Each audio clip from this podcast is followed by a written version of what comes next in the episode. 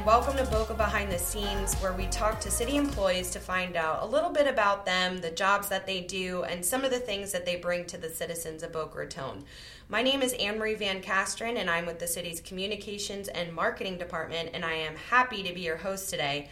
This February, we're celebrating Love Boca Raton, and what better way to do that than speaking with representatives from our beloved fire rescue and police services um, about an upcoming event and a community CPR app that has proven to help save lives right here in Palm Beach County. First, I want to welcome our guests on the show. We have Chief Mike LaSalle, Assistant Fire Chief for Fire Rescue Services. Thanks so much for being here. You're welcome. Uh, next, we have Chief Jason Stout, Division Chief, also with Fire Rescue Services. So, again, nice to have you on the show. Thank you. And last, we have Mark Economou, the Public Information Officer for Boca Raton Police Services. Thanks so much for coming today. You're welcome. So, gentlemen, tell me a little bit about yourselves, um, how long you've been with the city, um, other positions that you've held prior to this one. Sure. Uh, good morning. Uh, my name is Mike LaSalle. I'm the Assistant Fire Chief of Logistics and Support right now. Uh, I've been with this city for coming up on 28 years. Uh, some other positions that I've held were uh, just starting a firefighter, firefighter driver, lieutenant, captain, and assistant chief. I was in administration. I did the hiring for a while. Um, currently, I'm also the public information officer for the fire department side, and uh, happy to be here. Uh, hi, uh, my name is uh, Chief Stout. I'm the division chief of EMS for Boca Raton Fire Rescue. Um, basically, my division is the medical side or the rescue side of everything that we do. Uh, I've been with the city coming on 17 years in February, and some of the positions I held were uh, entry level firefighter, lieutenant, captain. I was EMS captain, and then uh, now the division chief of EMS. My name is Mark Economou. Um, I've been with the police department uh, entering my 10th year, um, public information manager. Um, when I came on board in October of 2008, um, we were the first uh, police department in Florida um, and one of the first in the country to start social media. Um, and then it was a new venture, um, and we started uh, pushing stuff out like that. We weren't really sure if it was going to last or if it was going to take off or what it was, but it was a new uh, platform that we wanted to try to um, get into. And you know, fast forward now, and uh, you know, pretty much everybody does it, and uh, it's it's you know part of the mainstay. Now we try to find new ways to communicate with the residents and uh, ways like this and videos and that type of stuff. You guys do a great job, so thank you for everything that you all do. So last year, both departments, that was the first year that you guys kind of came together on the first uh, first responder expo, and I believe I was told about four thousand people came last year. Yeah, I believe it was a little more than that. Um, we try to keep track of the entries, but it's it's difficult. I think it was around 4,500 Wow. or 4,800 in that range. We That's lost awesome. track, but uh, yes, we we joined uh, forces uh, last year. It was great.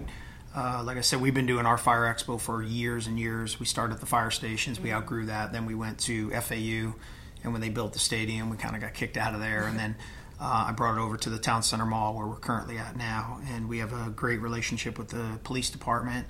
And we got Chief Wood and Chief Alexander together, and we thought it'd be great to join forces, which we did last year, and it was excellent. Yeah, we've tried a couple of things over the years for um, take you know take back the night, um, the neighborhood watch things, um, open house type things with the combined with the memorial, and really depending on the time of year with weather and all that stuff, it, it was really hit or miss. And the fire department had already established uh, um, this this great event, so last year we decided to you know why not jump on you know their coattails basically, and then kind of team up together to try to make it even you know bigger and better for the community. And so, logistics wise, you know, when is it? Where is Sure. it? Um, how can people? Do they have to sign up to attend? No, it's it's free. Everything is free. You show up. Uh, logistically, yeah, we started about six months ago. It's a it's a pretty big event, but yeah, we're doing it in the same location. It's in the uh, north. That would be the northwest corner of the uh, parking lot at Sears. Uh, so we do have that same venue again. Uh, logistically, everything is free. You show up. We have face painters. We have bounce houses. We have uh, on the fire side, we have extrication demonstrations, live fire burns with a simulated room set up, one with sprinklers and one with not. And that's really the highlight of the fire side. And then we also have some uh, live fire training with the car and the props. And again, we set up CPR um, areas where the public can learn information on CPR. Yeah, on the police side, we um, we have demonstrations as well. Um, you'll be able to see our motorcycle do a little um, obstacle course um, type demonstration. Um, we'll also have our um, bomb team, EOD team uh, with their robots, showing how the robots that we have uh, work with the police department, and uh, also what everybody loves the canine demonstration. So we'll have uh, two of our dogs out there uh, doing a demonstration. Besides that, we'll also have um, uh, the motorcycles when, they're not doing a, a demonstration will be there for people to take pictures with, like all the all the other apparatus. Um, we'll also have our bomb truck, and people can go look at the robots close up, and our dive team will be there too. And then on top of it, we have our uh, tables and booths. Besides all the other stuff coming in, we have um, our 911 communication center will be there.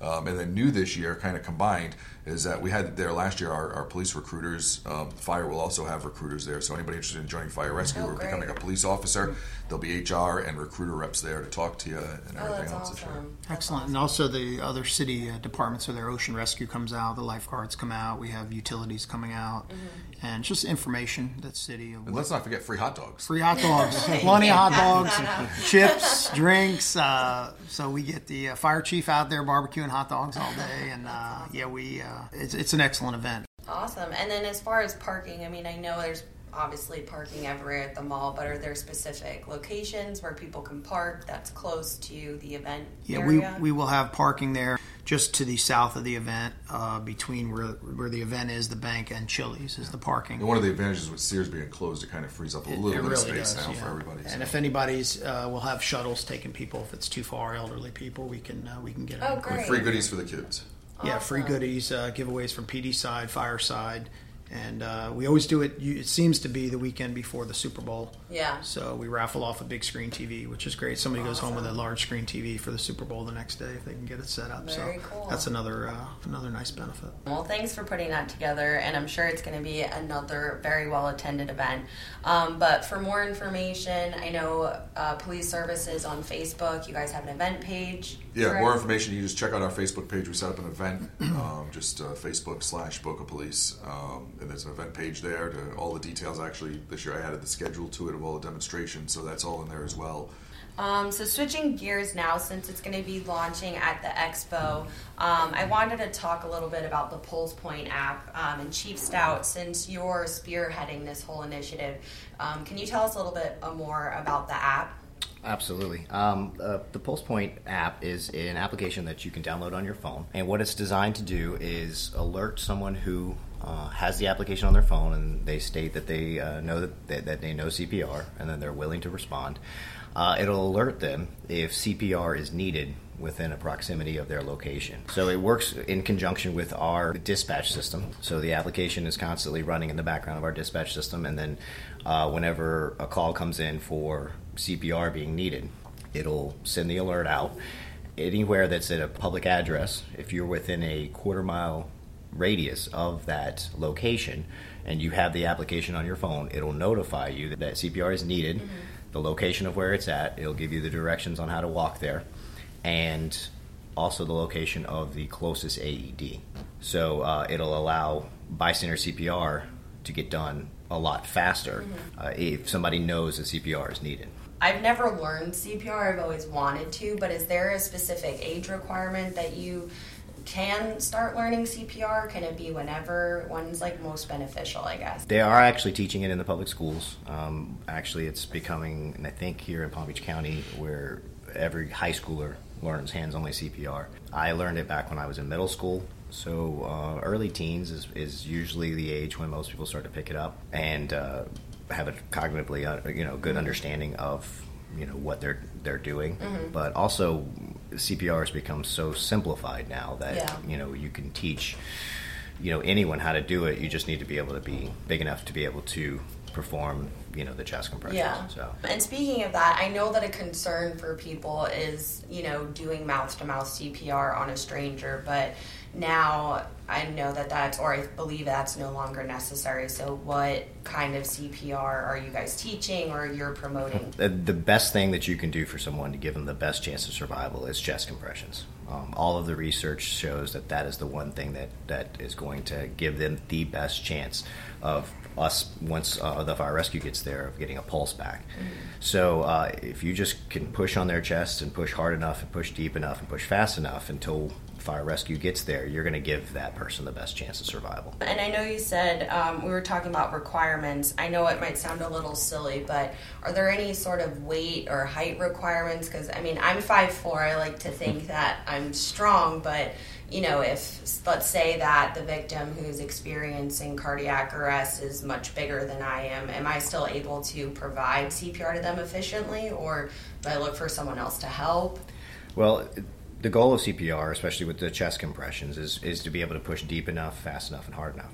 So um, you're looking at two inches of depth in the chest. So if you can push two, inch, two inches of depth in the chest, then you should be able to, to perform CPR, but you need to be able to do it at a rate of at least 100 to 120 beats a minute. If you feel that you're not able to do that, uh, then obviously if someone else comes up and has the ability to be able to perform that, then mm-hmm. By all means let them know or have them assist you.